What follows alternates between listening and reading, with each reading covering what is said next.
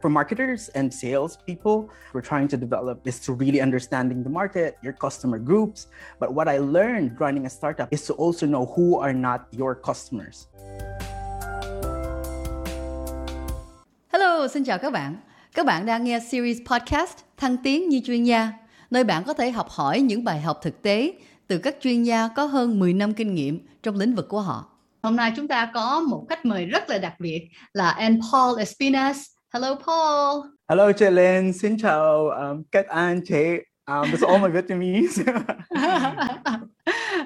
anh Paul là um, nhà sáng lập của công ty MoveUp à, là công ty có công nghệ về giáo dục và đào tạo. À, thì hôm nay à, Linh muốn à, à, trò chuyện một chút với anh Paul à, để mình có thể à, để Paul có thể chia sẻ với các bạn những cái kinh nghiệm trước đây của Paul. À, nhưng à, như các bạn đã à, có thể à, phát hiện được rồi đó là à, Paul à, tiếng Việt của Paul chỉ là tới mức là có thể nói xin chào. À, thì hôm nay chúng ta sẽ trò chuyện với à, tiếng Anh nha. Okay, hello, Paul. Um, so, you know, thank you so much for uh, joining us today. You have uh, quite a bit of experience working at different startups, and then you started your own startup. So, can, uh, can you talk a little bit about some of the challenges that you faced when you were at the startup, uh, and you know, what did you learn when you were working at other people's startups that helped you in your own startup? I, oh, you know what, Jay? If if I'm a good writer, I could have probably like written a book already with like top 100 mistakes a startup founder can avoid. um, I guess my little advantage was um, I was already investing in startups on the side from my annual bonuses when I was working for a corporate. So I had a first view, first-hand view on how startups are ran on a P&L perspective. My first baby was Ticketbox.vn. Um, it's where you buy um, online tickets for concerts for Ariana Grande and all those sorts. Um, so I had a little bit of an inkling on how to run a startup before becoming a full-time entrepreneur. But really, the when I started to run a startup full-time, there are a lot of unexpected things. And I think one of the biggest uh, challenge there was changing the mentality. I was still thinking and functioning as a CMO for a big corporate while running a minimal resource, no brand company. So the mentality shift was very difficult for me. And ment- when your mentality is wrong, the way you operate the business doesn't follow. It won't help you achieve what that startup wants to achieve. So Wait, that was the that's biggest. really interesting. Can, can we pause there a little bit? So can you define what is the wrong mentality and then can you tell us what is the right mentality in your opinion? I think the best way to put it Jay, is for corporate, they say stick to the plan because it's annual basis, like June, July, August. You need to submit it to the main office, needs to be approved. Any minor changes needs to be reapproved to, from Tokyo because we're a Japanese firm, right, in, in VietnamWorks. Um, and startup, you don't stick to the plan, you stick to the goal. And the plan keeps changing, um, but with one goal in mind. Um, so that I didn't know. I had a great plan. I was a CMO of a big company. I can do this. No, it doesn't work like that if you're a startup. Um, you stick to the goal, you iterate, you pivot, you change um, real time just to hit the, the goal that you're trying to achieve.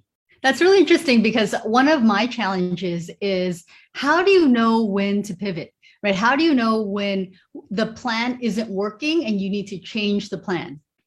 I think there's this saying that you for marketers and sales people one of the skill sets that we're trying to develop is to really understanding the market your customer groups.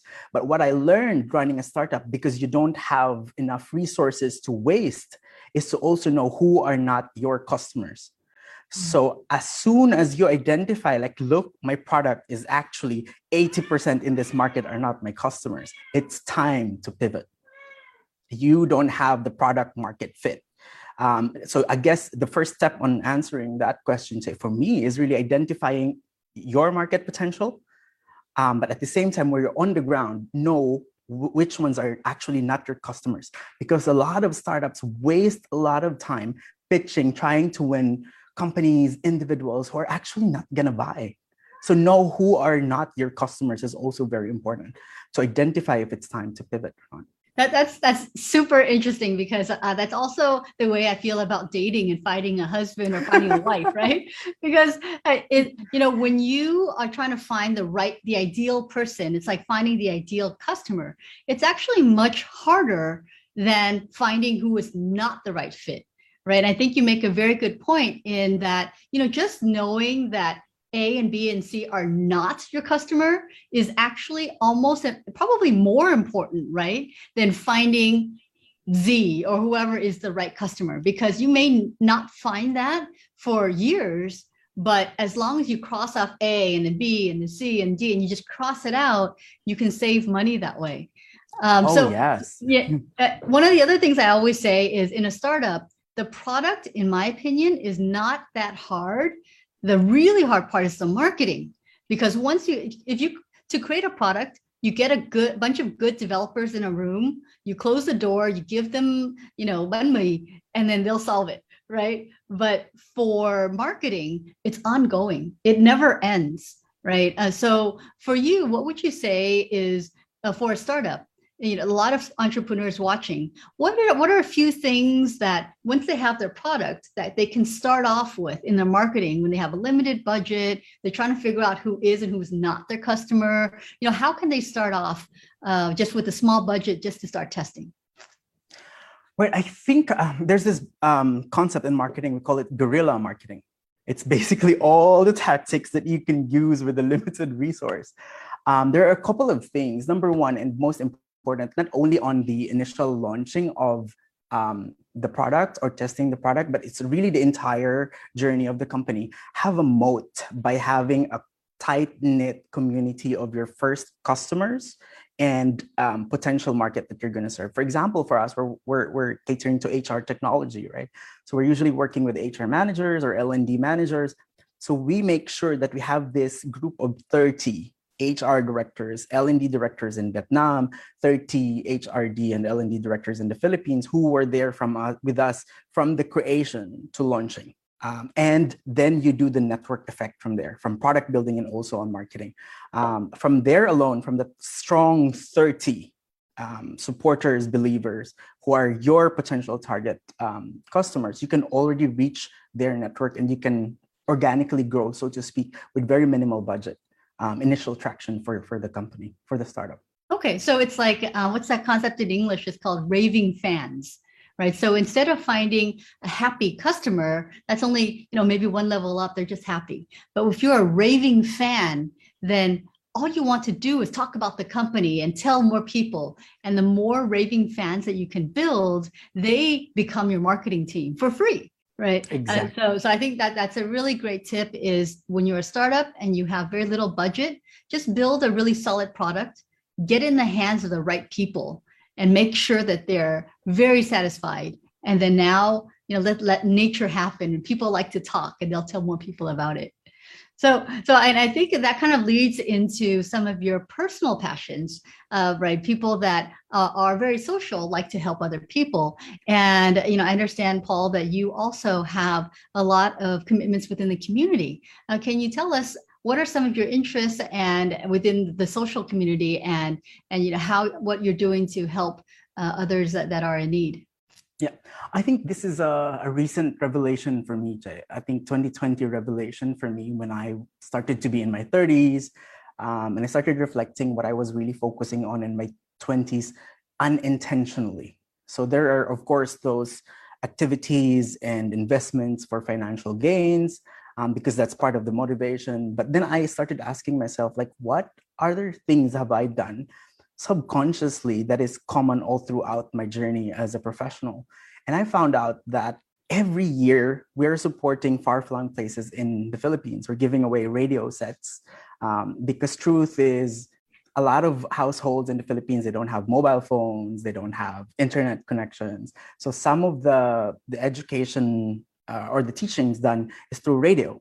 So we provide them with radio sets because it's way cheaper. You can get for $10.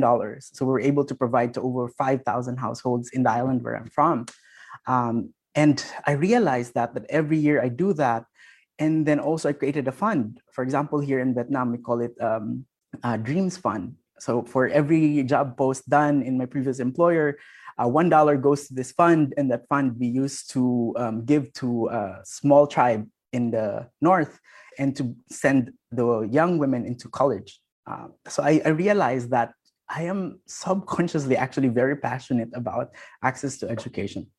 Um, and I guess this also resonates to why I, uh, among the 15 companies I invested, co-founded, I chose MoveUp to, to be part of my brand because the resonance is so close to what I am passionate about. Um, and I think that will say a lot with founders who are watching that um, if your resonance with the vision, the service that you provide in your startups is really close to here, you will be more than willing to take, um, you know, the difficult times um, and really try to make the startup successful. So yeah, that's that's one thing. To access to education is so so important for me. I grew up in a small island in the Philippines. I was able to go to school through scholarships. And I think now that I'm capable, it's time for me to pay it forward. Um, so yeah, it's, it's, it's a privilege to be able to do that. I, I definitely agree. I think um, education is the foundation for everything. And I understand that you know it's really important to provide as much access to education as possible. And I think that's really possible now with technology, uh, trying to get people, not, nece- not necessarily the official schooling, right? It's great if you can do that. But let's say maybe you're a little bit older and so you cannot go back into high school or college. Uh, what are some of the other ways that people can learn these days that, that maybe you're also using other channels uh, that can really help you increase your knowledge and help you kind of improve at your job or, or at your um, at your company? Well, first point, I definitely agree. Like um, a lot of a lot of um, concerns right now um, in our society can be solved by having access to to to, to education, right? Um, for those people who are interested to continuously learn, you have of course your apps for if you have you're in urban places and then you have access to internet um, and mobile devices. But my major in in the university is called community broadcasting um, this is actually working with experts in agriculture, scientists, and help them convert those contents into layman's term and broadcast them in local radio stations.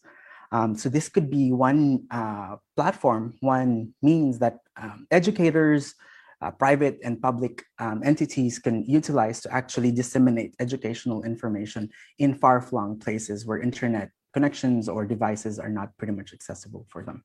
That's interesting how um, radio. Uh, so when, when you're using the radio, are you talking about certain topics or do you actually teach hard skills?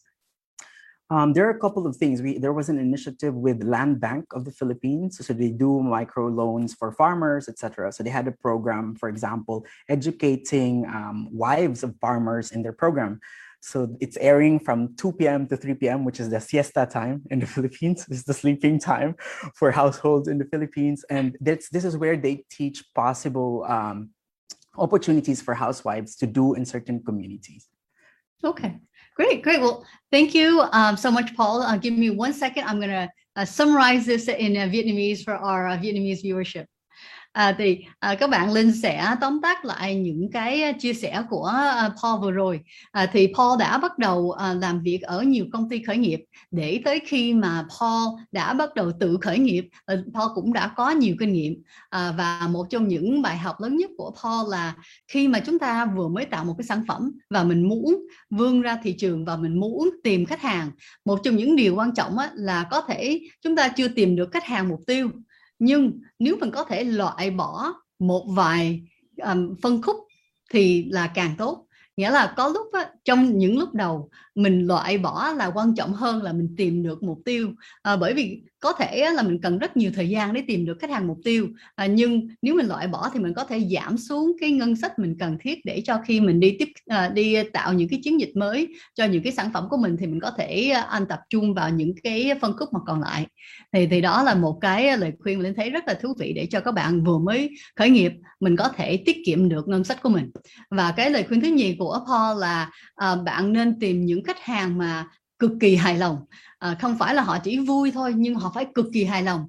Thì vì vậy họ sẽ dùng cái thói quen của con người là mình thích chia sẻ mình thích cho những người khác biết là à tôi đang làm cái này tôi đang làm cái kia. Thì khi mà họ có trải nghiệm với sản phẩm của bạn và họ cực kỳ hài lòng đó là họ chỉ tự nhiên sẽ đi giới thiệu sản phẩm của bạn miễn phí không cần phải khuyên khuyến khích họ gì. À, và bằng cách đó à, họ sẽ tự động à, giúp bạn lan tỏa thông tin của bạn à, và bạn có thể giảm xuống cái ngân sách của bạn trong những ngày đầu. Thì đó là những hai cái lời khuyên rất là giúp ích của Paul. À, và tiếp theo thì Paul cũng à, đang rất là quan tâm về giáo dục à, bởi vì giáo dục là cái nền tảng cho à, tất cả những gì chúng ta làm. À, và những cái kênh khác mà mình có thể dùng nếu mà mình à, chưa có đủ à, à, kinh tế để mình có thể đăng ký cho những cái lớp thì mình cũng có thể sẽ nghe thử à, radio. À, bởi vì bên phi đó là một cái kênh mà khá phổ biến để cho mình có thể học hỏi. À, và tiếp theo mình cũng có thể dùng những cái kênh uh, trực tuyến như là uh, YouTube như là những cái video Facebook này nọ. Thì mà miễn là ừ, mình cố gắng tiếp tục học hỏi à, thì mình có thể dùng những cái kiến thức đó để có cải thiện sự nghiệp và cuộc sống của mình À, thì hôm nay Linh rất là cảm ơn các bạn đã xem và và và tham gia cùng với Linh và Paul. Uh, thank you Paul very much for your time and um, I hope you wish you the best of luck with Move Up uh, and um, all the best with everything else that you're working on. Thank you so much. Uh, all right. Cảm ơn các bạn. Linh. Thank you.